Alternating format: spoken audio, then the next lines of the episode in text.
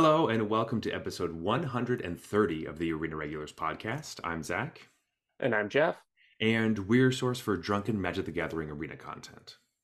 That's right. Just a couple of regular dudes drinking some irregular beers, talking about Magic the Gathering, in particular, the online client, MTG Arena. hmm We're talking about some standard uh, this week, the standard format, Woo! and what it's looking like right now, how we're liking it, and decks we are playing. But first, each episode we oh I did not write our new thing.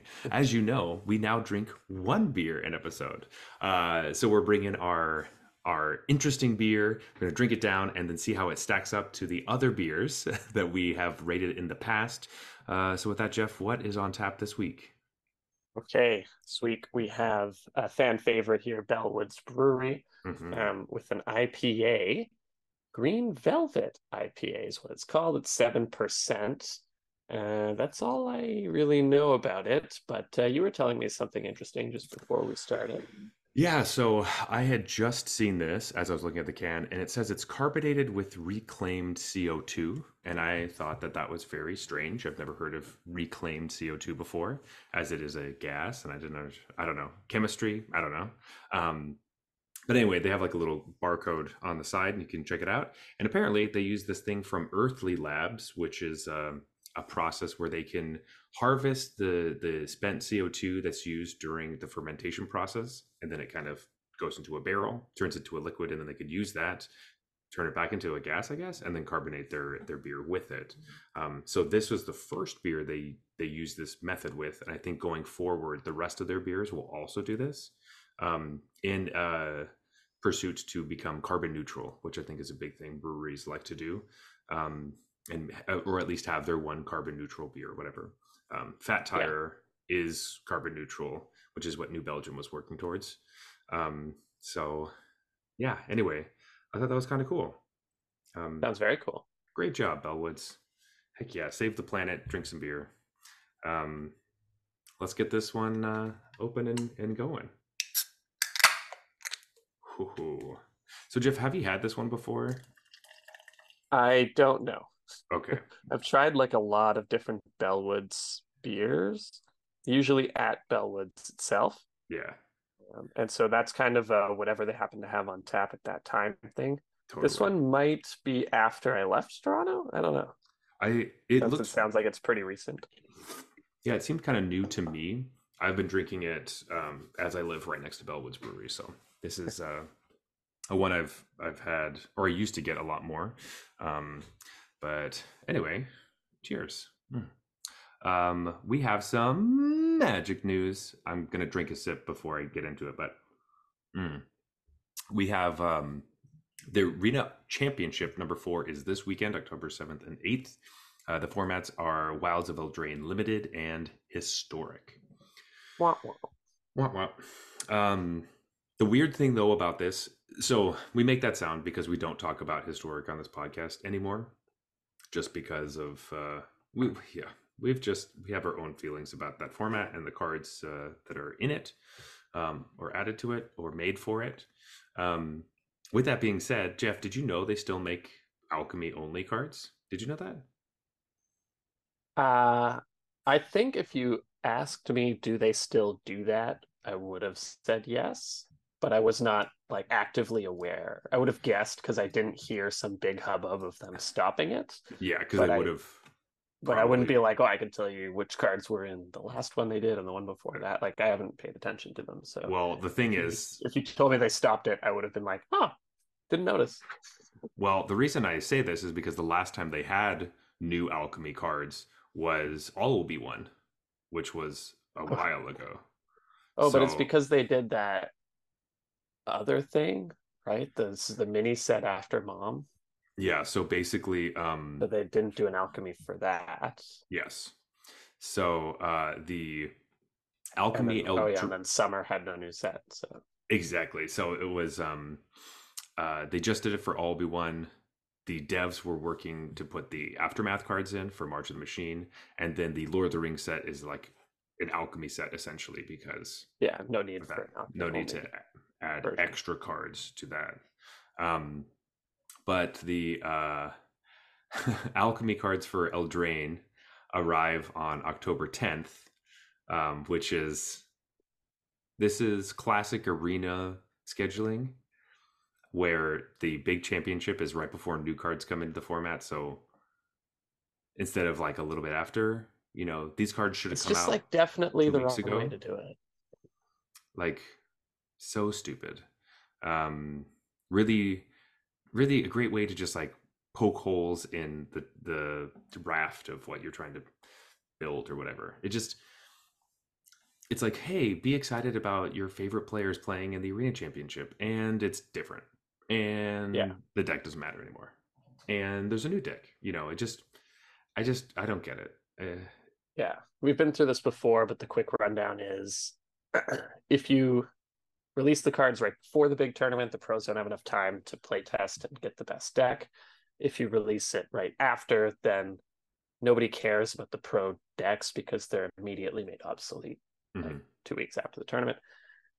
To me, the second one is much stronger than the first. I understand not wanting to like, you know, you want to give your pro players a positive experience, but you also want to give everyone else a positive experience. Mhm. And I think the pro players like trying to adapt in two weeks and come up with something is sounds super fun. so Exactly. like they might Also- be pissed off that they didn't find the perfect deck in two weeks and solve the format, but hey, that's to me that's another plus. The format isn't It- solved immediately. Exactly. Um, so this feels bad. Um, I wouldn't even care if they gave the pros, like the people who are going to be competing in the event, let them see the cards first, and then they have three weeks to brew with it, kind of thing. But you But can't get to play it play on arena. But you get to like, what deck should I be building towards? Because I think this card's going to be really good in it, and then they Mhm. have two weeks to see if that was true.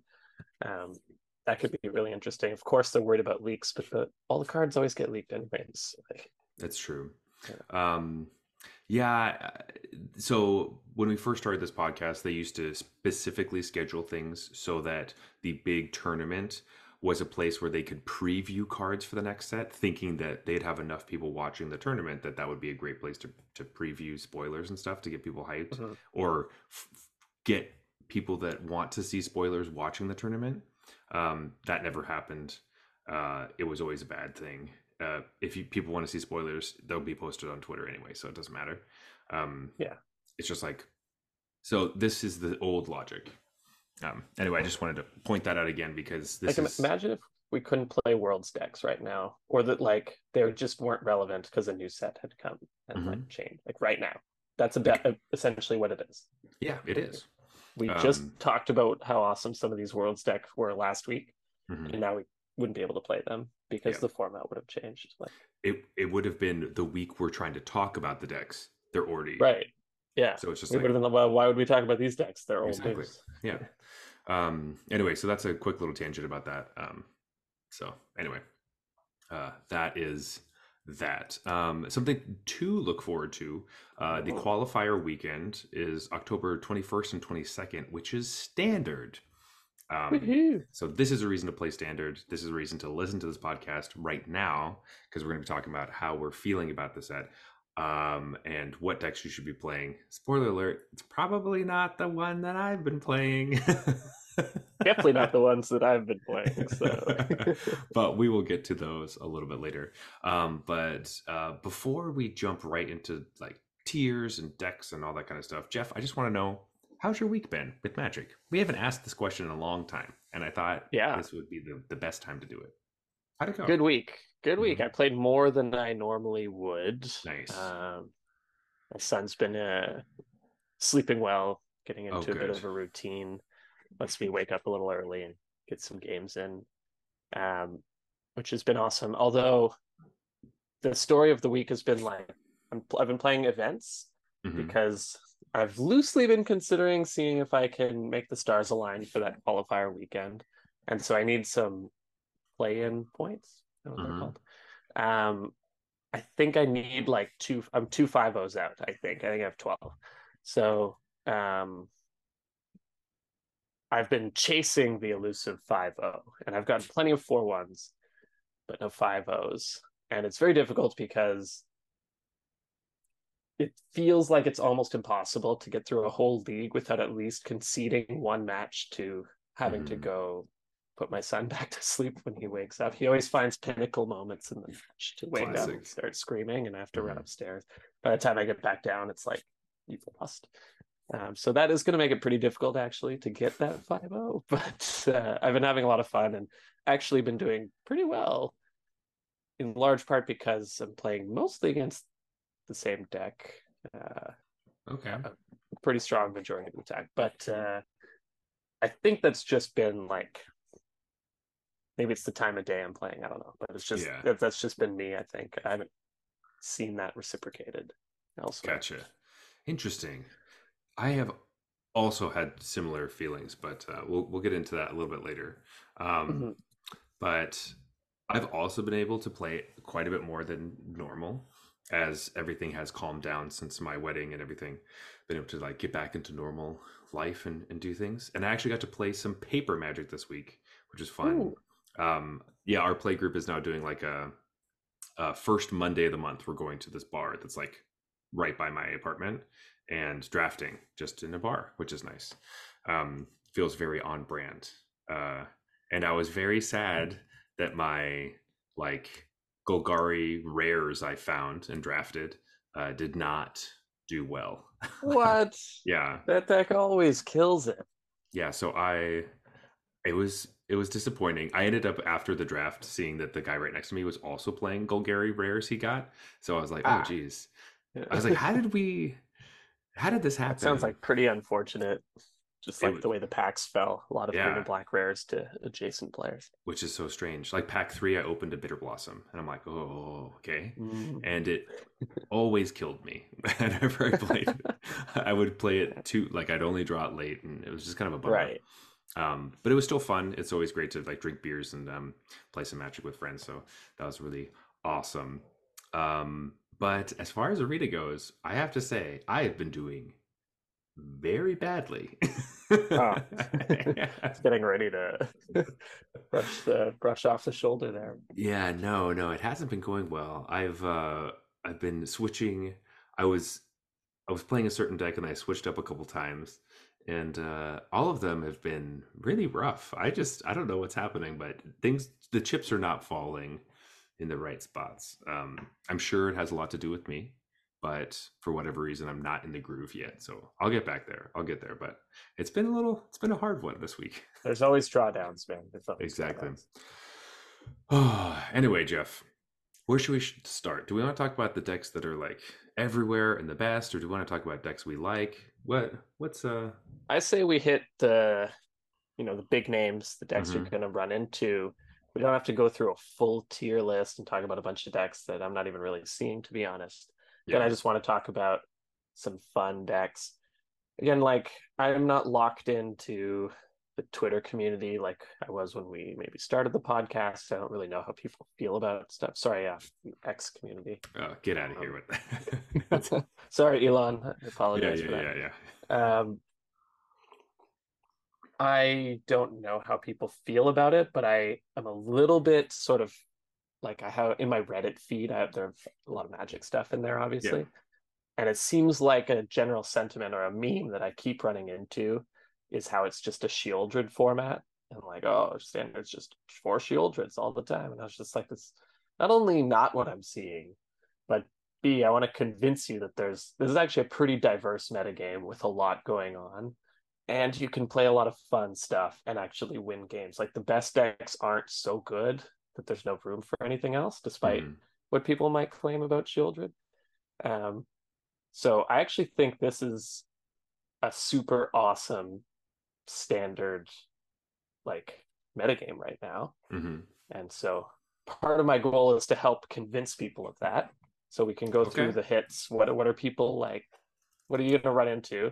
And mm. then like mm-hmm. what are the wonky stuff that you could play that still actually works and is like pretty awesome and I have right. a couple that I know you are gonna love. So oh well, that will be very helpful because I think today is Zach needs a deck, or Zach yeah. oh. Zach needs a second deck. Zach has a deck that he's working on, but he needs another one to feel uh, good yeah. about himself so that he can get beat up on with the deck that he really likes. Um, because I, I think that's where I am right now. Um, but anyway, so number one deck, what's the deck that you keep running into every single league or event? Sorry, that you're just either Okay. like sick, uh, this is happening, it continues to happen, or this sucks. Yeah, you like it? You like Um, the matchup? Yeah. So I, it's not really fair to say I run into the same deck every time, but I've Mhm. run into five color. Like it's been like 75% of the time. Like Really? usually my first match of a league is like anything goes. Who knows what the Mhm. hell you're playing against in the That's first true, match of a true. league. Uh, but then like two through four always seems to be it's a five color deck, it's a five color deck, it's a five Mhm. color deck. Now sometimes that's just the classic ramp deck. Sometimes that's the um like weirdo kind of control version that Mhm. emerged at Worlds. Sometimes it's the Cascade version. Um, I think personally, the tier one like best version of that is just the classic ramp deck, the Mhm. like domain ramp that we've seen. That Reid Duke, for example, might be the guy you'd go steal the list from, or Eli Kassis if you really like uh, that enchantment that makes the game easier for me to win. Um, Are you, talking about up the beanstalk? yes, that one. Yeah, yeah. I th- I'm pretty sure Reid Duke. Yeah, are they all on the But same Eli list? plays four. and oh, Reid and Reid plays. Gotcha. Yeah, Two plus one, but yeah, I think. Um, yeah. I That, that I think is definitely it's just tier one. Like sometimes when they do their thing, you're like, wow, that is insane. Like you Mhm. answered everything I did while ramping, and then just slapped some unbeatable bomb. Like mhm, yeah, like, fact that you're able because of the the like the removal is kind of they're cheating essentially by Mhm. playing a the best one mana removal spell of all time. mhm. Like one mana removal shouldn't be able to do that. and drawing a card. yeah. um they're able to ramp and deal with Mhm. your threat. Usually the ramp deck is like we're ramping and we're just shields down, Yeah. or we're killing your stuff, but then we're not ramping. Um, this deck is like, now I'm gonna do when it has its nut draw, it's gonna do both. Both. And Yeah. it's very hard to like beat that. But I don't think it's it doesn't do that that often actually. Usually it is kind of playing this stand typical ramp game where it's it's just ramping into big stuff. Yeah, it's been interesting because this version uh, that I've been running into is less about Sheoldred, and ends up I end up losing to herd migration, or the uh, it just always seems to happen that I'm in a situation where it's like I've answered everything, we're at parity, everything's cool, and then they can slap a herd migration down, um, because I've spent too many resources on their stupid angel. Um, Yeah, the angel. Like I didn't even know these decks play Sheoldred anymore. I've just been. did I say Sheoldred? like, I yeah. meant to say Atraxa. Atraxa. I'm sorry. Yeah, yeah. Um, apologies. I was like, I never lose to Sheoldred in this. in this. No, no, no, no, no, no. Uh, sorry, my apologies. Yeah, Atraxa. Um, I think they're running less copies because this deck used to be people would just run into. They just try to like ramp into Atraxa as soon as possible and think they won the game, and then you'd be able to Yeah. just be like, you.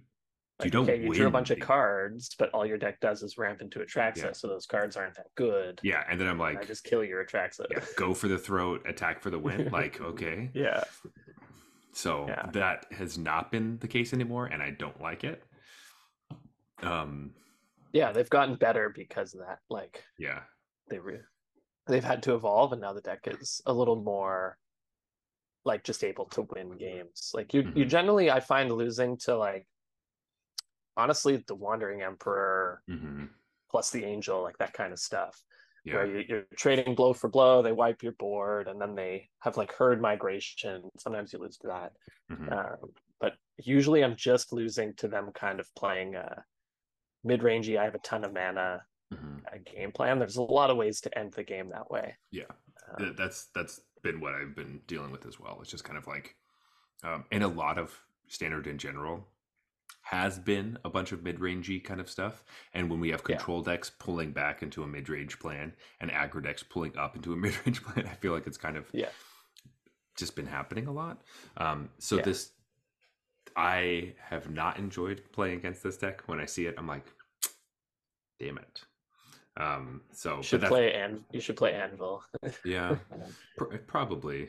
Um, Yeah. That that is a deck I haven't tried playing yet, so uh, that would. There's nothing quite a- like your opponent playing that angel and targeting something that's an artifact. Mhm. You're like, oh, sacrifices. Ooh, you Um, haven't played against my deck often. Yeah, you Lose. don't know this. Yeah. You're Would actually really- supposed to bolt the Voldaren Epicure there, believe Mhm. it or not. or my face. Or my Um, face, but I'm at like 28. So, Yeah, so- they never they never think to do that. hey, every point counts. Yeah. Um but but yeah, I think uh if you're playing five color, you, you don't this is the one you want to play. Um I think so. I mean, unless you have you just think the Cascade deck's really cool, um, or That's you, true. you're If just you- like an Azorius control mage at heart kind of thing. Like they play whatever deck you want, but if you were Mhm. just like, what's the best one that's going to win the most matches? I would say just go classic ramp. Mm-hmm. Absolutely. Um other deck obviously that's been terrorizing standard meta for a long time, one that we thought was like very chill in the summer and has emerged probably because of us. I'm pretty sure it's because of us. Yeah, I was gonna say another way to look at that is since we did those episodes, Yeah. like, this deck has just been everywhere. Exploded, um, which is Dimir midrange. Yeah. Um, in various flavors. There's a bunch of different kinds. Um, and uh, you can kind of mold it to whatever you would like it to be, which is the cool part of the deck and why we see it all the time and why it also feels like it's everywhere to me because Yeah. there's you could play like Dimir mid range. Uh, there are ones that are a little bit more black focused and go a little more aggressive. There's ones that are a little bit more control focused um, that are using more of um, kind of the ones that we were building or tempo focused.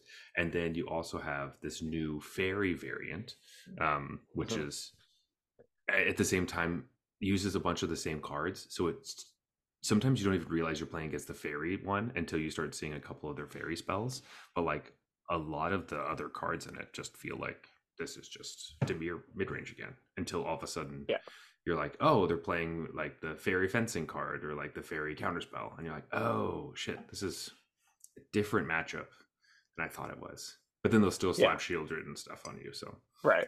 I was gonna say this is the Sheoldreds that people complain Mhm. about. Um, you know, it's still pretty much the same deck. It got the Virtue. That's quite Yeah. a strong card. It's like a It's- huge addition to this deck, actually. Um, I I I think mostly it. th- like that and the fairies. Um, Right. Yeah, the fairy variant's obviously brand Yeah. new. Um, but like the classic one that we looked at pretty much Mhm. just got the Virtue. I don't even know if people are playing Beseech the Mirror anymore. I think that was kind of Uh, a, yeah, I think a that week card- one thing. Yeah, it's not not super great. The old Um, eight Sheoldred mhm. dream, and then people are like, "Wait, Sheoldred's not Yeah. something I want eight of." yeah i don't need this many i don't even need one Yeah. um as opposed to virtue is very good and it does Yeah. give you the extra copies of sheoldred because you're getting them back from the graveyard and Yeah. your opponent's copies too so this deck ends up being when i was playing against it and it felt like i was constantly doing this was like i have to exile creatures from my graveyard so my opponent doesn't kill me with them ended up being a scenario that happened multiple times um Yeah, I think the interesting thing, even within the deck, is okay. I'm gonna slam Graveyard Trespass or whatever. Automatic thing to do is exile your opponent's best creature from their graveyard. mhm. But then you have to take a step back and be like, wait, do I want to do that? Because I may get the I virtue on virtue. mine. Yeah. And so maybe I actually need that card in their graveyard. hmm And so I can only imagine, you know, I haven't played this deck, so I can only imagine what the mirror match is like, where you're like, but they have Like- virtue. hmm So Uh. I think the mirror match plan is side out all of your Sheoldreds and bring in um, the Blue Sun's Twilight to steal their Sheoldreds and use your virtues to steal their Sheoldreds out of the graveyard if they don't do the same plan as you. And then I was gonna say up- now I'm just imagining like blue black control mirrors that all have Mhm. like creature removal and no creatures. and basically then all you're doing is trying to beat each other with Faerie Mastermind, and that's the entire game. Of course. is yeah. stealing each other's masterminds, um, which is also super weird. Um, especially because having a bunch of masterminds on your side of the battlefield is really bad if they slam a sheoldred, because then you die. so it's like it ends up getting into weird Ooh. spaces. Um, Yeah, really. int- This is one of the more one of the stranger like mirror match decks we've seen in a while, where mm, because they've gone a little bit back to these asymmetric cards that are like both players. I heart you, heart, heart you, and aid myself, yeah, yeah. and like the fairy mastermind. Everything is really that two way street. It's I imagine the mirror match is so interesting. I, I I think it hurts my brain, and I wasn't even playing true uh, mirror matches of it. Um, Yeah. Because one of the decks I've been playing is Shota Yasuoka's um, Yeah. Fairies deck. Um because I wanted to test it out. Because I wanted to see what it was like with the mana base and having the um, uh, having the cottage and everything. Yeah. And I actually was recently thinking that like remember when we were saying how the blue red creature land is the best one because it's the cheapest one. Yeah. I also realized that it's the one that super dies to cut down, and the other ones Yeah, don't necessarily. Uh, we see the cottage the most, and then I've seen um, the white black one, the restless fortress, which does get cut down. Um, but thinking about that is also an aspect of oh, that's also bad because black is so strong and cut down is everywhere. Yeah. Getting stone drained for one mana sucks. well, I was Um, talking about modern. I don't know. like, Oh, for sure, yeah, totally, because we talk about modern on this podcast all the time. Exactly. Yeah. Uh, and legacy. Mhm. Um, yeah, I, I'm starting to just think the cottage is the best one. I think so too.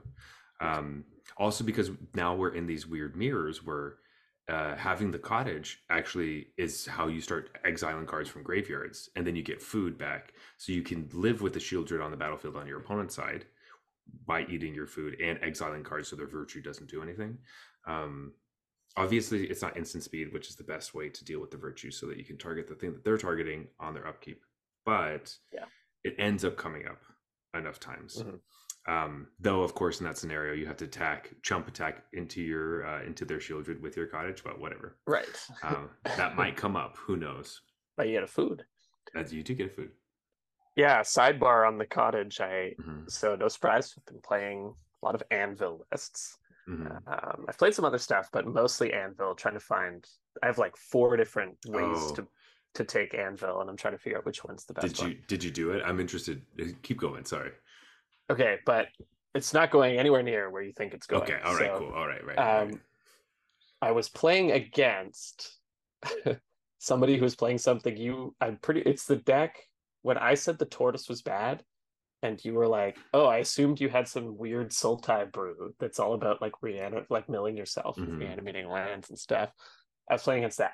It Mhm. was like cruel somnophage and like the Lurgoyf that care about creatures in your graveyard and all self mill. I was sitting there like, man, my opponent has a badass deck.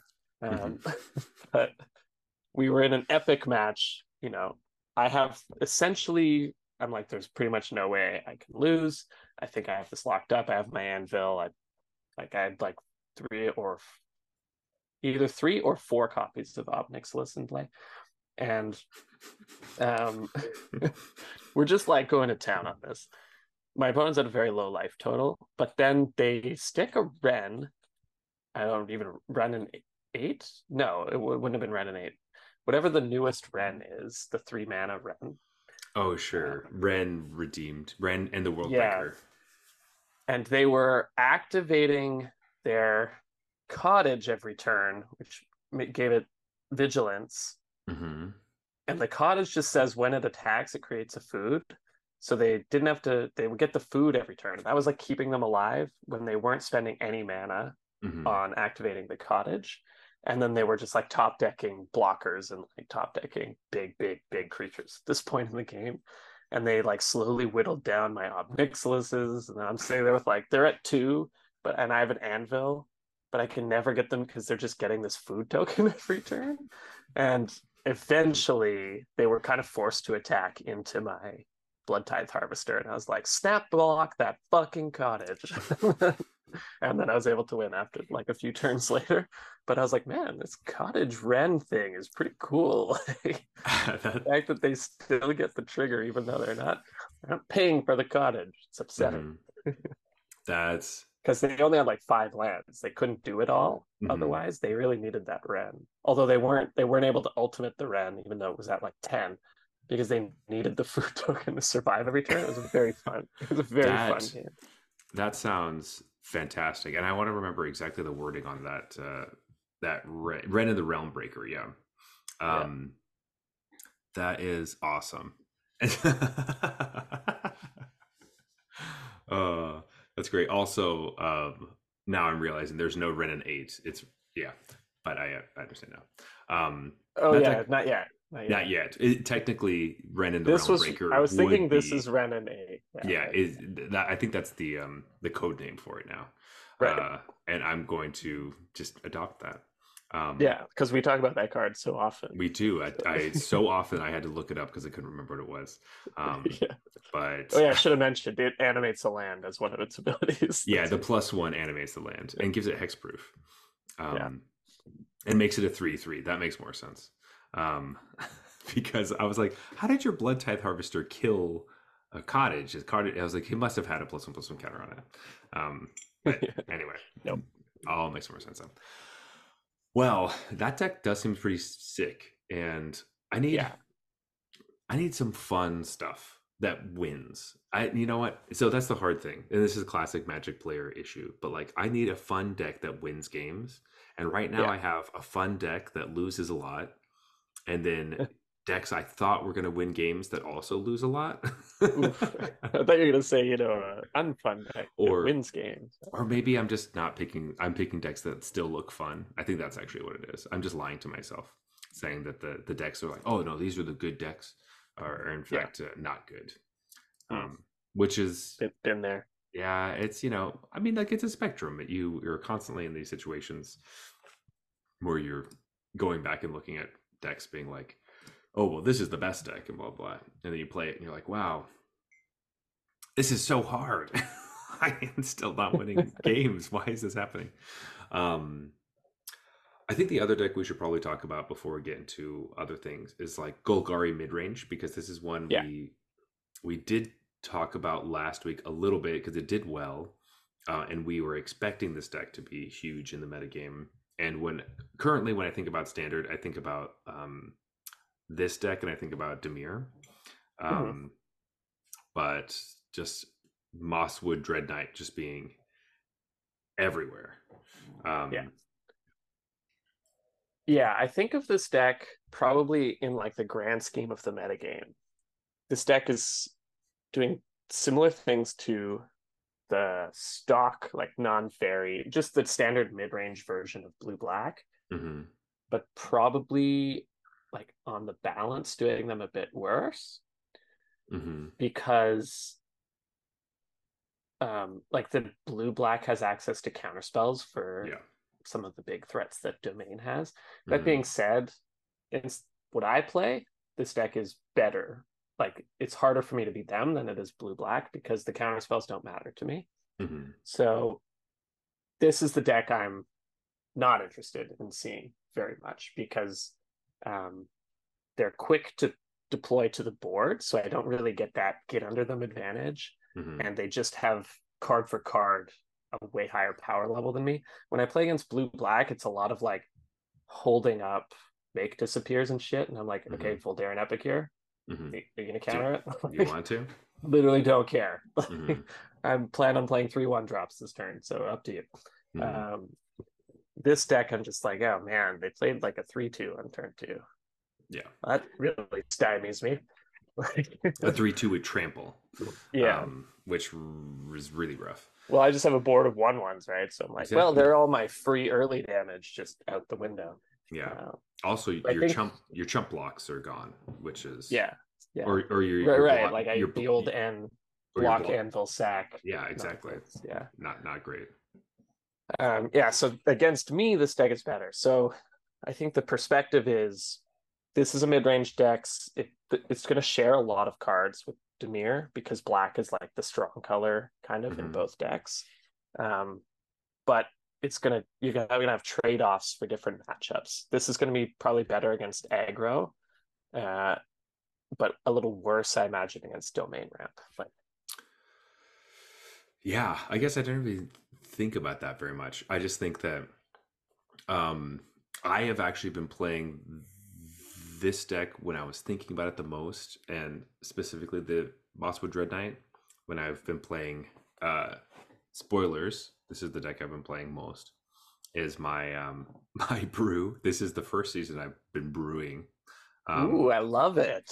I know it is. In, uh, it's been foreshadowed. Uh, this is yeah. the deck we talked about. I'm trying to make the Eriette Esper Eriette uh, auras work. I love um, it. But when my three drop is a two four that cleanly blocks your Mosswood Dreadknight, it feels right. so good. yeah. Um, Meanwhile, I'm like, what the fuck? Three yeah. two for two? And I'm like, oh, it doesn't matter. Block it, and then yeah. eh, whatever. but so, if they play a Faerie Mastermind, you're like, son of a bitch. yeah, just this fucking card. Um, yeah, that is frustrating. Um, but but no, I think this I do think that the counterspell issue is a big problem with this deck um, because Mosswood is really bad against counterspells because it looks like you can play this card forever because you like you know adventure it and then you play it and then it dies and then you get to play it again from your graveyard. Right. Do that. But as soon as you counter one part of this card, it's gone forever. yeah, like, it's, it's, actually good design that way because it mm-hmm. shouldn't be like it shouldn't be unstoppable kind of like exactly. the inevitable tide kind of thing. It should be like very. I like how it's very specific time windows, and it's mm-hmm. often awkward to use it mana wise, but you yeah. just kind of have to. Mm-hmm. Um, also, there's the other things that like if it dies on your turn and you don't have the mana to put it on an adventure, your opponent can not only exile it from your graveyard to get rid of it, but they can also steal it with the virtue so that you yeah. can't use it as well. Um, yeah. That's what I, I, mean. So it's very yeah. specific mm-hmm. on the timing and everything, right? Yeah. Um, so, if I were choosing, I would choose this deck over Dimir just because it's more my style. I also mm-hmm. think it's going to be interesting when, uh, spoiler alert, uh, when Atraxa or whatever big creature Tali becomes uncounterable um, mm-hmm. with, with the release of the new set. Yeah how interested you are in Dimir over Golgari at that point. That's true. You sorry, you're talking about a new giant dinosaur, is what you're talking about. Probably.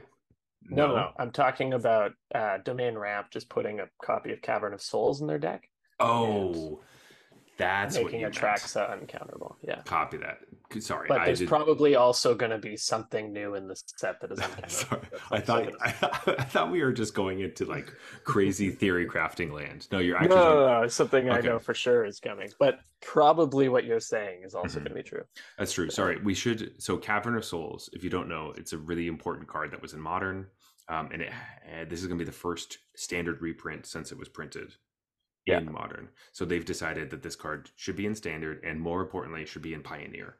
Um, Which is funny because another random tangent. When they released this card, they basically issued an apology letter being like, we know this is against design philosophy and whatever, but like, here's why we're doing it. And it was like, new players don't like their big spells getting countered. Like, they, they had to release a whole thing when they printed this card the first time to just be like, we're sorry, we know it's going to piss you off, but we think this is good for the game, kind of thing.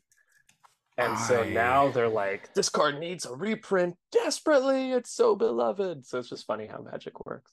That is so weird. Um, for those of you who don't know, sorry, we don't always read cards on the podcast because we're right. talking about this standard cards. Because, but this one we should. So Cavern, it's new, yeah, quote unquote. Yeah. Uh, Cavern of Souls is a land, and when it enters the battlefield, you choose a creature type it taps for a colorless, and then you can tap to add a color uh, of any sorry a mana of any color, but you can only spend that on creature spells with the chosen type, and those spells can't be countered. Yeah. Um, so it's a way for tribal decks or creature type decks um, to be able to push through their more important creatures, or it's a way to have one specific creature that you want to make sure doesn't get countered to be pushed through. Um, yeah, like something with an incredible ETB ability. Yeah. Um, Um, so that's interesting. I did not think about doing that. Um, I wonder if having Cavern of Souls in your five color deck that only says like Praetor will be an issue. Um, Yeah. But dinosaur wouldn't dinosaur be so bad, yeah, of works. yeah. because you have the stomper. yeah, they're playing the Stomper already, the Topiary Stomper. So interesting. But anyway, like even if it's not in the domain ramp deck, it's opens the door for Atraxa decks in general that are maybe just being yeah, bad. three or four colors. Um, It makes yeah, me and and also just like it makes make this appear a lot less exciting over very bad. over the Dreadknight. as well as the fairies counterspell as well. Um, interesting. Uh, this is not exactly what we were going to be talking about this episode, but it does Yeah. make me more excited for mono white humans as well. So Mhm. it'll give that a big boost because that has been a deck I've been looking at now. With should I just be playing mono white humans? Should I just be like just doing that again? Uh, I haven't played mono white in a long time, so yeah, I I think it's still good, man. yeah, I'm gonna play mono white plus fox. Basically, that that'll be the deck I'm gonna be playing. Um, Yeah. But I think those are the top like three, quote unquote. But I think there's a Mhm. ton of great decks that are competitive, super competitive with those. You have Esper Control if you're a control player. There's mhm. just a an old school control list that exists. That's Esper. Um, you can play mono red. Mono red's still around. Mono white humans. Mhm. Mono red actually got like Goddric, and the Kumano into Goddric is like a god draw for them. It's like kind of crazy. So good. Yeah, mono white humans showed up at huge numbers at Worlds. Like Mhm. a lot of people did really well with it. Um, Esper Legends won Worlds, Mhm. and then you could still play some other like there's still Selesnya enchantments. That's a real deck. Sorry, Mhm. soldiers. Like basically, if you want to play control, you could play control. If you want to play aggro, you can play aggro. And if you want to play mid range, well, you're in luck because there uh, are so many. throw a dartboard at the list of standard a dart at the Uh, list of standard decks, yeah. and you will probably hit a mid range deck. But Yeah, just take a wheel and like spin it, and then spin it Yeah. again, and pick which colors you want, and then there's a mid range Yeah. deck for that. Um, But Jeff, I want something new. I need some new decks. I need some fresh feelings. all right. You you give me something, and then I'll talk about a deck uh, afterwards. But I I need something something from you. Okay. Hold on. I got some stuff for you. Okay, I'm excited. But before I do, I should give proper like attribution. Okay, Should attribute things properly. okay, gotcha. A lot of what I'm going to tell you, the next couple of decks that I'm going to talk about, is from uh, Jim Davis. Oh, So- okay. Jim Davis is recently like quickly became just one of my favorite content creators. So if you don't know who he is, he actually played in Worlds. hmm He was part of Team Channel Fireball's team, so he was testing with like Reid Duke and stuff. He is a incredible Magic player, but his Magic content and streams are like exactly what you and I love. The first of all, he has a soundboard with a Mhm. ton of different sounds, and he's just using them super cheesy all the time, like Mhm. Um, like boo or like Mhm. and I just love that part of it. And he definitely overuses it, which I think is required. Yeah.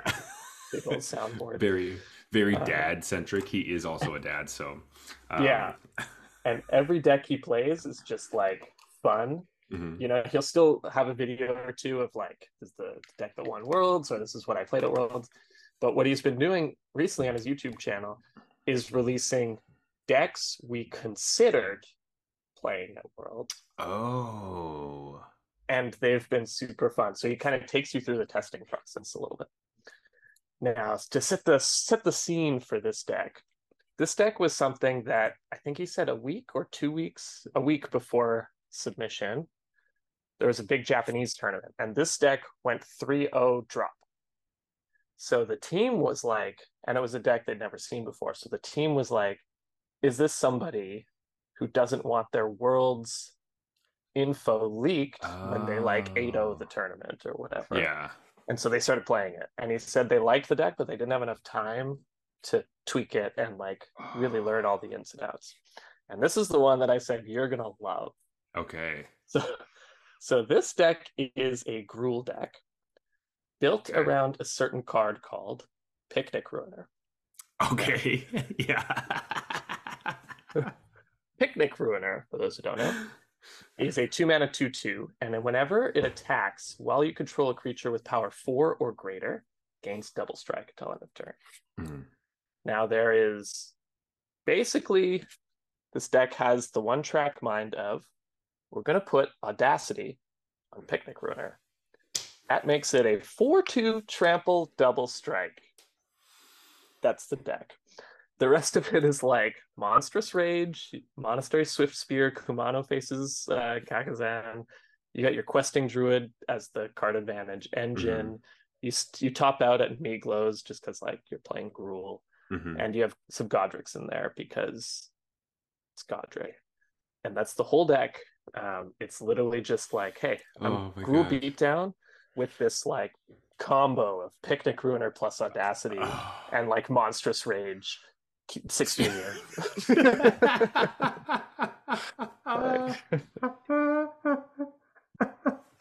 I love that It's- so much. And I'm so mad because I'm so mad that I didn't even immediately think of that. Yeah. That's so annoying because I love Audacity, and any creature with double strike is a creature that I'm like, oh, Ooh, maybe. Audacity. so like, why did I not put that together? That's awesome. Yeah. Um, that's so that's so awesome. Oh my god. Can you Yeah, I'll send it? it to you because I'll send it to you right now so you can take a look. But Okay. uh, But also post it in our it. Discord. yeah. yeah. Um, this is a good chance if you are interested in any of these decks or any things we're talking about. Find our Discord. It's um Arena Regulars. It's in the show notes below us. Um, come join it. It's free, and we just talk about Magic and stuff. So if you're looking for decks and things like that, um, this is the the perfect Discord to join. Um, oh my gosh, this is so great. uh Now I heard Jim talk a little bit about it. He said they really liked the deck, but were confused about no main deck protection spells. So yeah that's what they would do is play protection. The first thing they would change is like I forget what said he what card he said they were thinking of taking out, but Mhm. uh, definitely they wanted to. put in Tam- in some Tamiyo's uh, safekeeping or or Uh, I think the uh, X the oh sure uh, Tyvar stand yeah yeah that's that's a great card just for that extra X punch on my double strike That's true. Ah, so good uh so I love that uh, Jeff sent me an untapped link so I could look at this um, but it's telling me how many cards I uh, how many wild cards I need to to make the deck which is fantastic thank you untapped for knowing my Yeah. collection Good Um, call. but sick. Oh, so great. This is this is so awesome. Oh yeah, they're playing one Tamiyo safekeeping in the sideboard instead of Tyvar Sand. Interesting, strange. Yeah. But Like feels like at least at least one or two main deck, and then plus one or two more. But yeah, I mean, you you know that my favorite thing is somebody tries to kill my creature and I get to put a protection spell on it. It's like oh yeah, Right. exactly. Yeah. Um, fantastic. Well, this is the very aggressive. I think the aggressive aura deck that I need. Um, Also because Audacity works really well on a Swiftspear, also, um, as well as Questing Druid. So all of this makes Yeah. me happy. Even like just putting it on Migloz or Yeah, uh, if you ever get the old turn four like Goddric Audacity, that's a lot of damage. that is a lot of damage in the air. Yeah. Um, that's sweet. Oh, sick. Oh, it was rubies. I think. I think he said they don't think you need this many rubies. Oh, take yeah. There's three. Yeah. Ruby is. Like I'm- it's a mana generator in a deck that tops out at three, right? Mhm. Like I mean, it it's a powerful card, but yeah. Uh, it. I don't know how I feel about Ruby, but it's okay. Um. Anyway, sweet, awesome. Love me a good Audacity deck. Um. so I don't actually have a, a deck list that I I can easily share with you for the deck that I've been working on. Um, Mhm. But we were talking about a white black Auras deck, splashing blue for Asinine Antics, so that uh, you can have Eriette of the Charmed Apple on the battlefield, put Asinine Antics, make all of your creature, your opponent's creatures cursed. They can't attack you anymore, and um, you get to drain them every turn. I realized while I was building the deck that it's a much better, I believe, either it's much better as a blue deck that splashes for the other colors. And I, I ended up going with blue, white, splash black for Eriette. Um, Gotcha. so that most of your deck is um, Surprise, surprise. Zach builds it as Azorius. Azorius uh, Aura's deck. Um, But that means that you can like regularly play uh, uh, Sleep Cursed Fairy on turn one, Mhm. which ends up being Right. really great for this deck because you really want something to put auras on that isn't easy to kill. Um, just to have auras out in the battlefield at the beginning of the game. And also realizing that in your deck, Asinine Antics is a lot better than Eriette because you Right. need because Asinine Antics does something on its own. It like stops you from dying. Eriette played on her own is really bad. Um, Right. Whereas when we theory crafted it, it felt like the opposite. Like Yes. the deck is an Eriette deck, and you're playing this Asinine Antics for the Mhm. Asinine combo. Yeah. Um, but the reality may be the opposite. That one's good when you're behind, and the other's terrible like when you're behind. Yeah. And so currently the deck isn't in a place where I feel like it's good enough to really share with anybody, which is hence why I don't have the list specifically to send you. Um, but I'm playing like combat research, which is our curiosity and standard, which Classic. I think I need a, a couple less copies of. Um, because it's even like, though all the way down to zero, maybe. no, I think you should play one or two, um, because it does give area uh, plus one plus one and ward, which is nice. Um, Oh right, forgot that. Yeah. it gives like ward one, but Right. it does not give power bonuses to any of your creatures, which ends up being frustrating when you are attacking into a um, Raffine and your sleep cursed Ugh. fairy can't kill the Raffine. And if your brain doesn't remember, like mine doesn't, um, the amount of times you're like, yeah, combat research. Fu- oh no, Get in there. They're like block. you're like, oh fuck. Um, but the surprise card that's been helpful, uh, there are two of them. So there's the uh the card Spellbook Vendor, which if you don't remember, it's a one and a white for a two-two with vigilance. It's a human, and at the beginning of combat, you can pay one to put a sorcerer cl- uh, roll, sorry, on one of your creatures. So it's a way to just like put rolls out on your creatures very quickly. Um, I think it- mono white humans plays that now. Maybe in the sideboard, but I've seen it Mhm. like in standard. And so I think that that card ends up helping our deck quite a bit, as well as um, I don't remember the name of this card, but it's uh, it's the um, like Raise Dead. It's one and a white, and you can return a creature with uh, converted mana cost three or less, or mana value, sorry, three or less from your graveyard to the battlefield, and you put a young hero roll on it, which Oh, it ends up being really good to get back your spellbook vendors or you can get back your um uh, sleep cursed fairy and it gets back Eriette so Right. anytime your creatures get destroyed you can bring them back with that card which is really nice um however just seems pretty good, to be honest. it's pretty good except when you're playing against two specific decks if you're playing against domain uh, ramp where they're exiling your cards underneath Right. Their fucking enchantment. Uh leyline uh it's terrible. And if you're playing against control where they're exiling everything it becomes really bad. So then you side those out. So then Bad against exile, obviously. of course. Um and it's also annoying where i think it's good but i don't think it's great because also when you play against legends or any deck that's playing the rat king um the turn if you set up a turn where you're like block to trade and then you're going to return your creature they always slap the fucking rat king on the table and then you lose it Oh, yeah. like Always. well, Yeah. this fucking sucks. Um, You should know that they always had the graveyard trespasser in those situations as well, even with Exactly. with a singleton copy in their deck. But but the thing with the fucking Rat King is that they don't even have to attack. Every turn they get to exile something from the graveyard. Yeah. And so then even if you play Eriette to block and like, you know, bounce each other if they had a graveyard trespasser, they get to do it. I don't know. So that's really annoying. Yeah. the Rat King is very good. Rat King's I'm good. happy I like called that one out as Mhm. this card's actually good. Yeah. Rat King's also good because when I do asinine antics your entire board, Rat King keeps making rats and then they can attack. And so that Hmm. becomes really frustrating. Um and so you're like, well, um Still bought you a fair amount of time. It imagine. did. It's true. It's Yeah. true.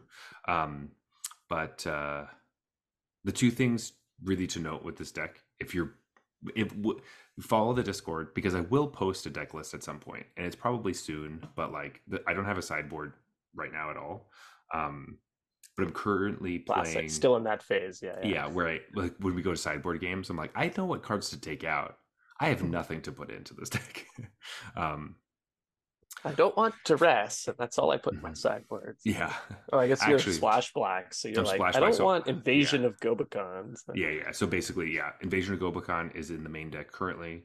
Um, but I am playing the uh I you know, I don't really remember this card's called, but it's it's like Invasion of Gobakhan, but it's a one mana uh curse that we called out in Oh yes, Innistrad. Curse of Silence or something. Yes. I think it's just something like that. Yeah.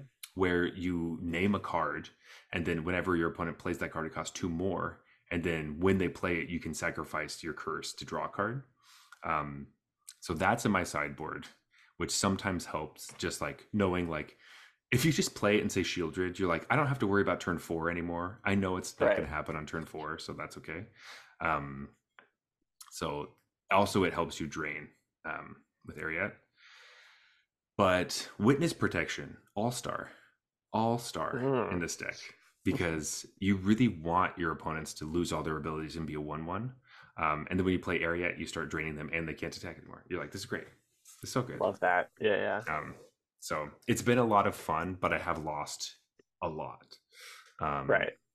So it needs That's a that's how like these brand new brews always start. Mhm. Like a lot of losing. A lot of losing um, but i do think there's some potential because there's so many decks that are playing creatures right. um we aren't in a like control meta where like when you run into control it's really rough but at least we're base blue so like i think we could we could have a sideboard plan for it um right. Get those asinine antics out of there. And even the control decks you run into, it's like Wandering Emperor and stuff. Like they Mhm. they still will have creatures on the Mhm. battlefield. So and they're playing like wedding announcement and stuff so right. Yeah. as long as you if can they're not pre-board, they're playing it post-board for sure. So yeah so anyway um that's awesome. I love that you took that deck and just started building it. That's great. I can't wait to see the list. So yeah, if you know the podcast, I almost never do this, so it's Yeah. uh it's a special special. I can't wait time. to see the list so I could be like, Zach, you should be playing one more land than you are. Probably, but that never comes up. That's never an issue. Yeah, I'm sure. um, yeah, that's awesome. anyway, um, Jeff, do you have any more surprises for us? Any anything? Yeah. So uh this is another Jim Davis uh reveal of something they almost almost played at Worlds. This one's spicy. So uh on Jim Davis's team, Mhm. I don't know if he played in Worlds. He may have. He's an extremely good player, but he was part of the team was Sam Pardee. Yeah. And Sam Pardee is an extremely good player. He's known for a lot of things, but he's in particularly he's particularly known for playing combo decks and or like not your typical combo decks, I guess. The combo decks that are like kind of mathematical and um like uh what's the what's the one man enchantment that puts extra plus one plus one counters on everything? Oh, hardened scales. Yeah, like hardened scales and the Mhm. whole Lego Arcbound Sack My Thing, like 30. Oh, gotcha. Um So that kind of shows up in this deck that they almost played. And it's called Cauldron Fling. So this deck is basically the combo is Agatha's Soul Cauldron and let me Voldaren Thrillseeker. So if you have Okay. a Voldaren Thrillseeker, which is the backup card that lets you fling it, Oh, right. if you have that under the cauldron, all of your creatures can fling themselves at the opponent. All of your Oh. creatures with counters on them can fling Yeah. themselves at the opponent's face. So Voldaren Thrillseeker, uh, It's a, say I, I, it's a two and a red for a one-one with backup two.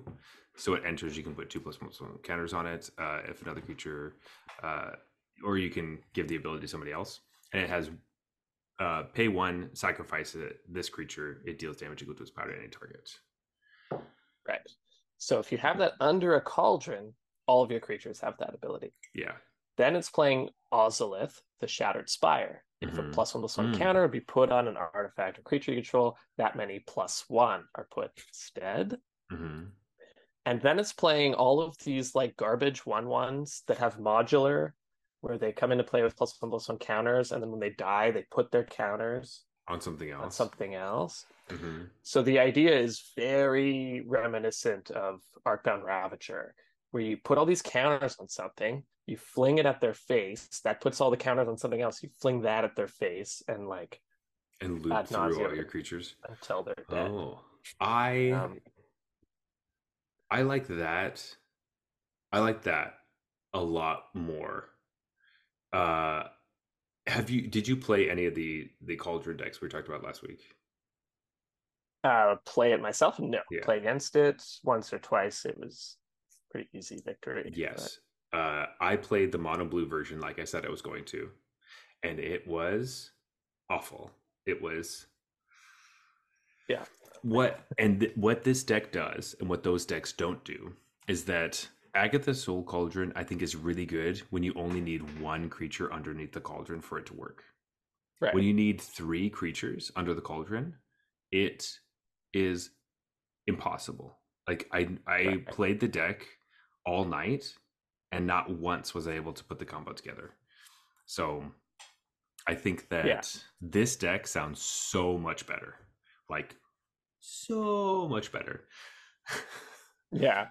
Like and, and what- the interesting thing about this is like Agatha's Soul Cauldron cares about plus one plus one counters and a lot of these things like you can kind of do it. This deck is like it's a plus one plus one counter deck. yeah. And the cauldron's just kind of in there. Um, which I think is so cool about It's- the design of this is like we have this combo, but we're really adding that combo in mhm, to a deck that's doing its plus one plus one counter thing. Mhm. which is the kind of combo that I love. I love like creature Mhm. combo decks where you can play a normal game and then you have this like oops I win button. Yes, I I think we agree on that fairly strongly. That like creature combo decks are the what we like, and Mhm. I am one hundred percent on board with this. Um, And What the thing the- that sold this deck to me yeah, Okay. okay. hmm is the top end or whatever, the only expensive card of the deck. Knight Errant of Eos. So you just have all of these stupid like one ones with counters on them, and then you just convoke out this big ass thing, and like you go searching, you find all these more creatures. It's just like, yeah, that's what makes this deck probably good. I think. Yeah, is it so? Is it a Boros deck? I I, for, I missed the beginning. I think it's like Naya. It's one of these ones where you have to like kind of look at the Oh, there's just so many colors in it. base. Like the Thrillseeker's red, right? Yeah, And, so but I think otherwise it's green white. Like it's kind of a green white deck Oh. that's playing the Thrillseeker in as the combo, hmm but then it does have Questing Druid because it's already committed to play some red lands and stuff. Yeah. So The other thing that's really good about this deck is that your Thrillseeker, which is the card you really care about with Agatha Soul Cauldron, sacrifices itself. So for four mana, if you draw it late, you can get it in your graveyard and use the cauldron to get all your creatures to do the thing, yeah. which is a big issue when you don't have creatures that do that. Like you very much need the sleep cursed fairy to be in your graveyard for your combo to work. But when you play it for one mana, it's tapped and can't block, and you can't get it in your graveyard in any your opponent's not going to kill it. yeah. Or you have a bunch of like looters that you need to play and then have them be looting, but they can't loot on the first turn because they're tap they can't tap things like that. Where you're just like, I just need a, a turn where you don't do anything to me just to maybe set up my combo. Like that's Right. what that deck felt like. So I I thank you for making me feel better about Agatha Soul Cauldron because I was very low on it going into this episode. Um Yeah. like that card fucking sucks. Everybody's wrong. This is terrible. I was yeah, excited Jim said this. they were like that they felt this deck was almost there. It was Mhm. just like it was Mhm. just kind of missing a little something, and then there were such good decks in standard that are more of a sure thing that they could take. yeah. But uh seems like a pretty sweet deck to to try out at least. He also gave the tip the start of the video that just kind of like little mind blow a little bit was when you read Agatha's Soul Cauldron, just read it backwards. Read the bottom ability first and then Oh. up towards the top, and then you'll remember what the card does because it makes sense that way. They've just like templated it in a way where it, it's backwards. Um, Interesting. Like I do know that they always put activated abilities at the bottom. So right like they've just done that to match their standard templating but if you Yeah. read the card backwards it's like oh makes sense what this card does whereas when you read it f- like top down you're like wait what is going on with this card Yeah, interesting. Yeah, yeah, because because the card is a two mana legendary artifact, and if you read it this way, tap exile target creature card from a graveyard, then a creature card. Uh, sorry, when a creature card is exiled this way, put a plus one plus one counter on target creature you control. Then creatures you control get pl- with plus one plus one counters on them have all activated abilities of all the creatures in the cauldron, and then you can also spend mana as though it were mana of any color for those. Interesting. right it's like actually makes sense when you just read it bottom to top because top to bottom it's like all right this first ability doesn't make any doesn't matter. Weird ability yeah. The second one's like wait you can exile things with this? And then you have to read the bottom ability to be like oh that makes sense. Yeah. because this is definitely in the maybe we should have like an award for card that zach stopped reading the fastest and this was one of them. yeah right it's like i don't even i don't even understand why i'd play this after the first ability so i'm out. So i'm out. I, yeah and everyone's like this card's so good. It's gonna be whatever. Um oh man. Okay As soon as he said that, I like stopped, paused the video, pulled up the card, read it back. I was like, he's right. It's much Sorry. better. because that's exactly what i did right now you got to witness that Yeah. where i was like wait stop let me go look at this card and read it backwards and be like Yeah. you're right i also love that jim davis's decks that uh, you pointed out and the ones that he was saying we almost took were all playing red because in my mind jim davis plays red because of mog mondays which is one of his right, right. Goblins. he plays goblins on mondays um which is awesome and and he actually has a um you can buy from him these jerseys that are goblin pile driver jumping on his face and it's like a hockey jersey it's so Yeah. fucking cool he Um, played some level of competitive floor hockey or something, or like not Oh, ice hockey. I yeah. mean, I'm sure he played ice hockey as well, but I think he Mhm. got like his college like rollerblade hockey team or something. oh, gotcha Uh, and when I first encountered him, he was on the SCG circuit, and he just had a jersey on every time he was playing. Mhm. Just always had with a basketball jersey, baseball jersey, or like hockey something. jersey. It was usually a hockey jersey, Mhm. usually a Rangers jersey, I think. So Oh. maybe he's from New York or something. But right right right uh i yeah, mean he seems like a great guy too. Just from he he does seem super sweet um especially for a dude he has a really gravelly voice um Mm-hmm. so if you like just hear an interview or something with him you might think immediately like oh this guy's kind of rough around the edges but no he's super sweet really great dude Yeah.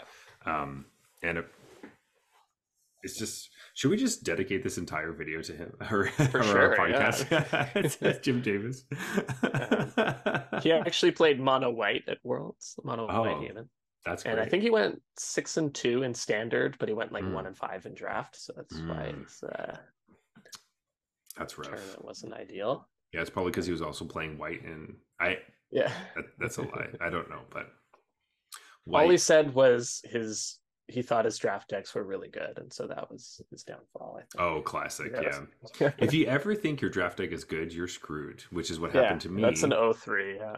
yeah.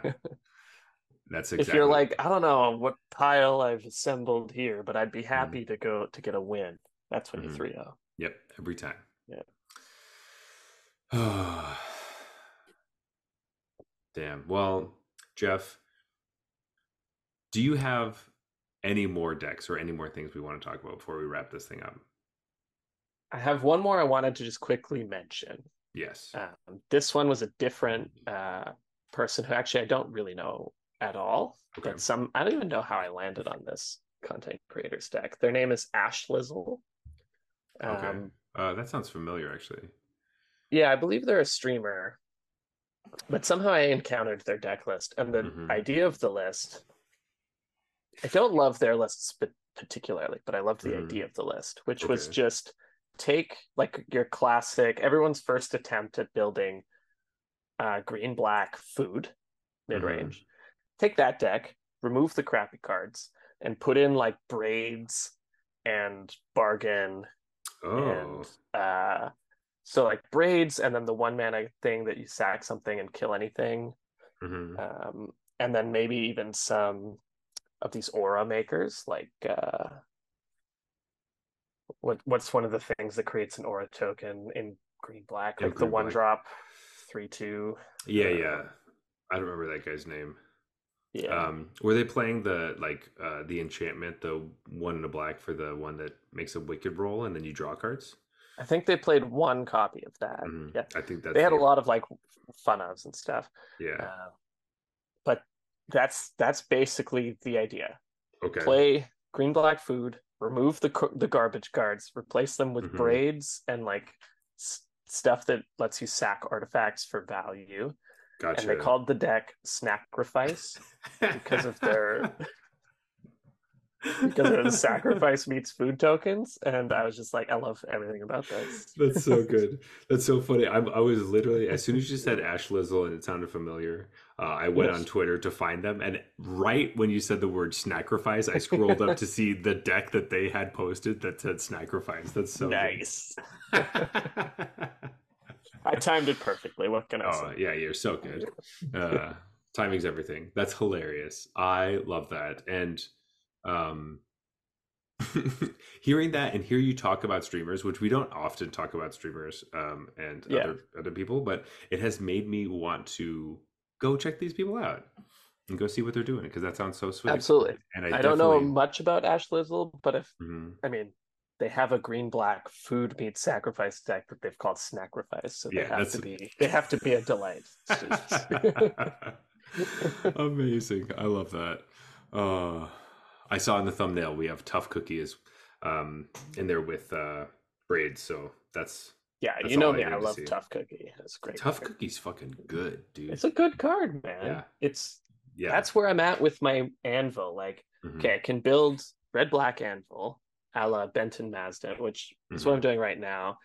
I've taken out the garbage cards that we talked about last week and replaced them with a bunch of Ob Nixilis, of course. Good. Yeah. um, various cop various different versions and, Mhm. and copies. Uh, then I could play good old Vatraxa, Mhm. Vatraxa. Uh, shout out to our dis- yeah. Discord for that name, Yeah. um, which I haven't loved, but yeah, I've been trying it.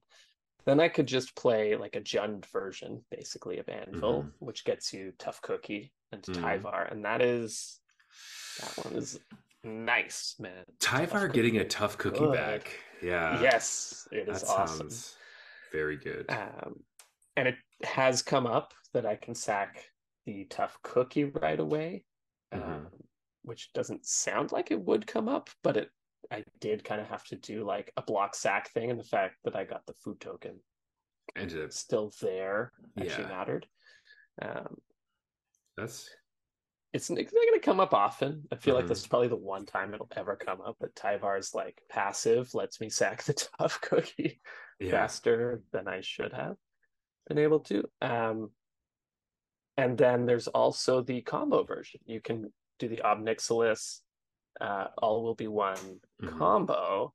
And now that you have Beseech the Mirror, you don't need to play more than one. All will be one, Yeah. and so All will be it doesn't put it into all. aftermath. Aftermath. All will be one. oh, the the card. Sorry, The card, sorry, sorry, the sorry. card, yeah. I was like, I think it's called All be no, one. no, the, the enchantment, the enchantment. All will be one. Yeah, yeah, yeah, yeah, yeah, yeah. We're we got Um, it. We got it. Whereas the weakness of the deck was that that card sucks. So Mhm. um, having to play more than one in order to actually have a chance of assembling the combo was was the weakness.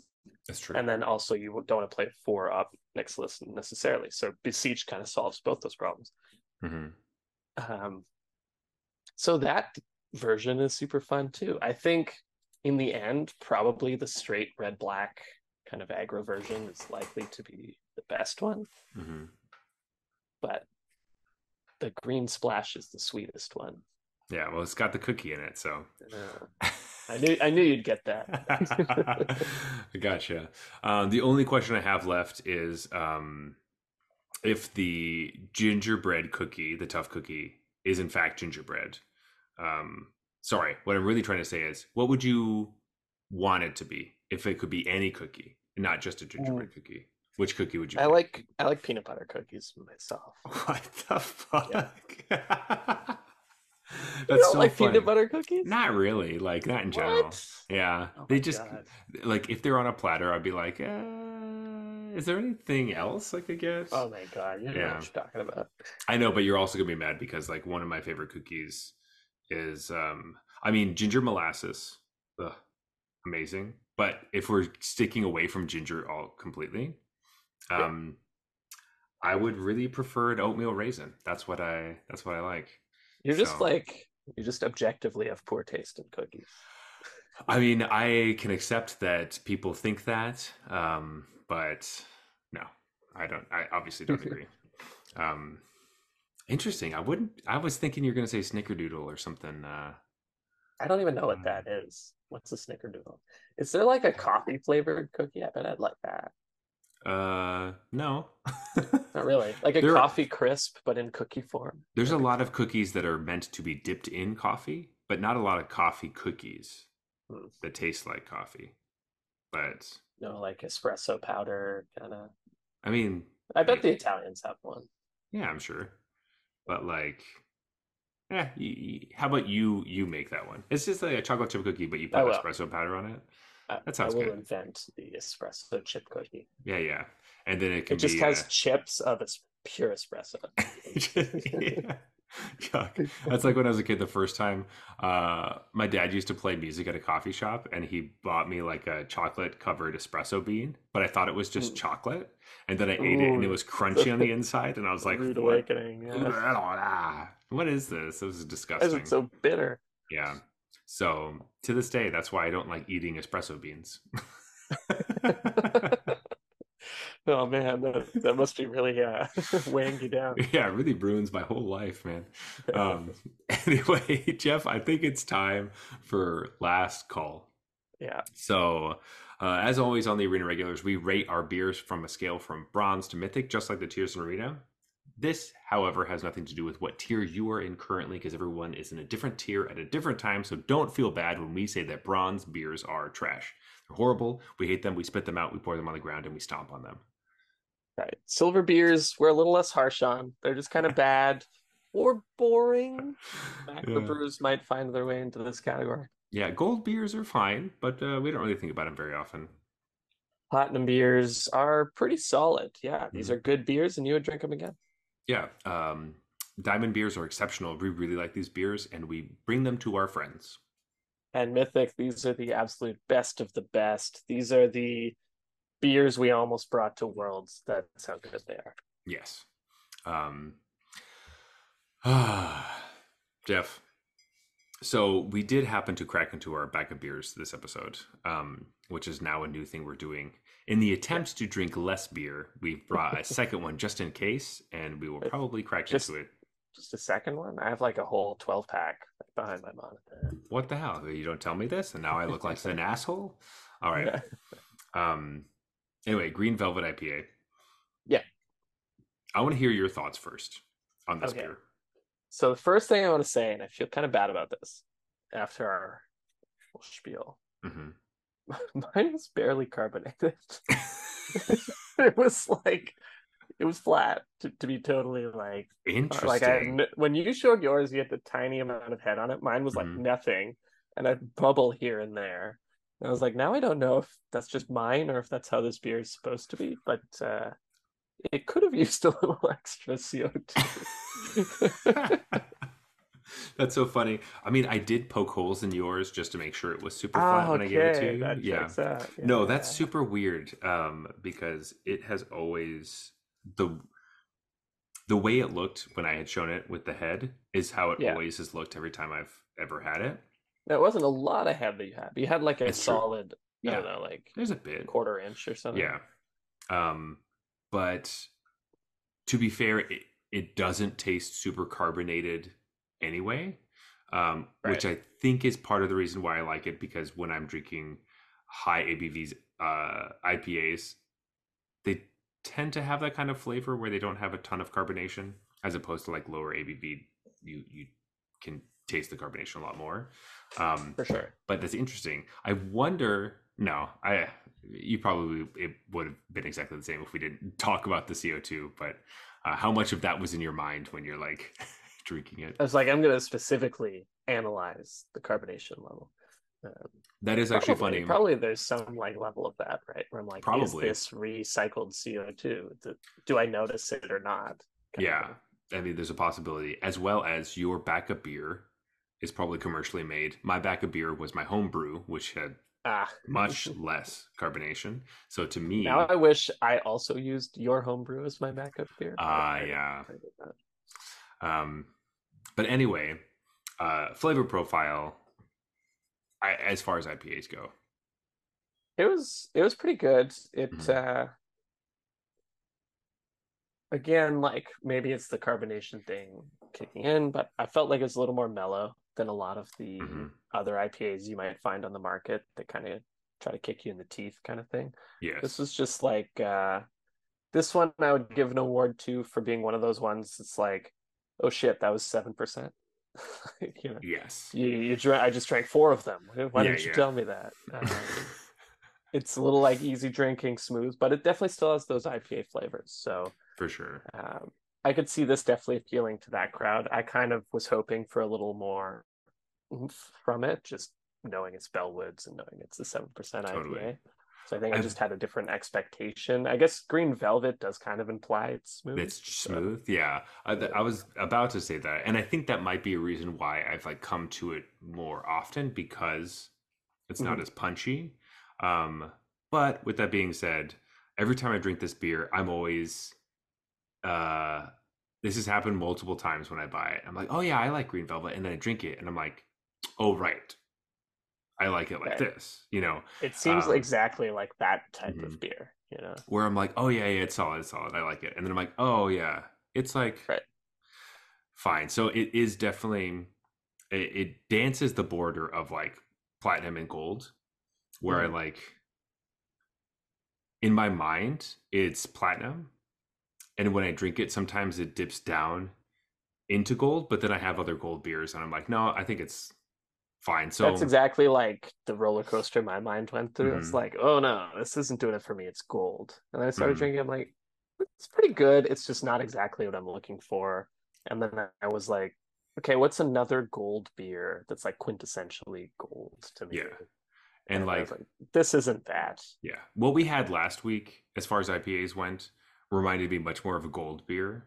Right. Yeah, we knew right away. Like this is But gold. This one, it doesn't hit the target in the center. Yeah. Um, so, and I've I'll, been I'll just give this platinum, I think. But Mhm. uh, it's definitely platinum. No, no, you're good. It's platinum four. It is. Yeah. We don't often do that, but I, I We 100% used to do agree. a little more. yeah but i definitely agree it's very low platinum like um if the season renews and we just forget to drink it like it could be gold you know what i mean like yeah. so it's it's very possible um that like it goes there but but I also kind of want to bump it up or want to like it just because of the like trying to help the earth. yeah exactly. So there is that, but I mean, you want to um, help the earth, like don't make beer because it's a huge waste of water. But if they're gonna make beer, Yeah, yeah. and they if we want to, if we want to get into, into that, given that, they want Mhm. to try to help the earth as much as possible, I appreciate that Mhm. goal. absolutely. anyway, low platinum for Green Velvet from uh, Bellwoods. Uh, nothing's gonna catch up to their their uh, Jelly King. That's Oh, too. man, It's yeah. impossible. Or some of their barrel aged stouts when they first, like when I first had them in Toronto, they had these like slight funk belly aged, uh, Ooh, belly ooh, barrel belly. I I've been, know. I'm belly aged in a couple Yeah, beers right I now. belly aged it. Yeah. it's so good, belly.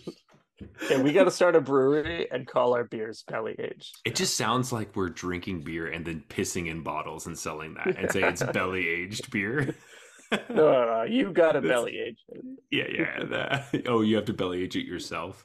Yeah, Not that uh, we belly aged it. Gotcha, gotcha. I think Um, belly age is like a women's hairstyle. Belly age? Yeah, Is that like a believe it- length? I think it's balayage. Oh, it's like, uh, Oh, you're being serious. This isn't a joke. I was waiting for like some sort of pun in there. I No, was thinking like, all. Is there That's like a, a hairstyle that goes all the way to your belly and that's balayage style of hair? Um, got you mean like some sort of product or something. No, it's like uh coloring technique. It's like Oh. shadow. Yeah, it's pretty. I don't even know how to describe it. Oh, okay. It, it goes dark to light gradient in an interesting way. oh, okay. Gotcha, gotcha, gotcha, gotcha. All right, so it's like a oh, all right, okay, balayage, belly aged. Yeah. Um, I like ours more, but anyway. Yeah. Um, So we can get, you know, a lot of the uh, you know, crowd that may not drink beer. They might not know about belly age, they know about balayage. We can Mhm. like link those two. That's true. We should spell it exactly the same way, but pronounce it belly yeah. aged. Of course. Yeah. Yeah. hmm Yeah, yeah, that's good. Um, get our SEO up. Anyway, um, we should just go to closing time because this is getting crazy. Yeah. Uh, if you want to talk to us, you can find us at Arena Regulars on uh, Instagram and other websites that uh, uh, we are on. Yeah. You may also find us on Arena itself under the username Arena Regulars Podcast. Yeah, we might be playing uh, fairies or Snacrifice or something. Who knows? Ooh, sacrifice. Love it. Yeah. mm. Uh, if you want to talk to me personally, you can find me at Zeulberg. That is Z E U L B E R G on Instagram and other websites. But Jeff, where can they find you? Best place is on the Discord channel. Uh, I go by regular Jeff on our Discord, and the best place to find the link to that in the show notes. That is right. Also, please leave us a review on Apple Podcasts. Follow us on Spotify. Leave us a review there, as well as going to our YouTube channel. Like, comment, subscribe, all those things. Uh, it actually helps our brand out a ton. Our brand, but our podcast. So if you like this show, that helps a lot. This has been the Arena Regulars. Reminding you that you don't have to play Sheoldred to be successful in Standard. Good night.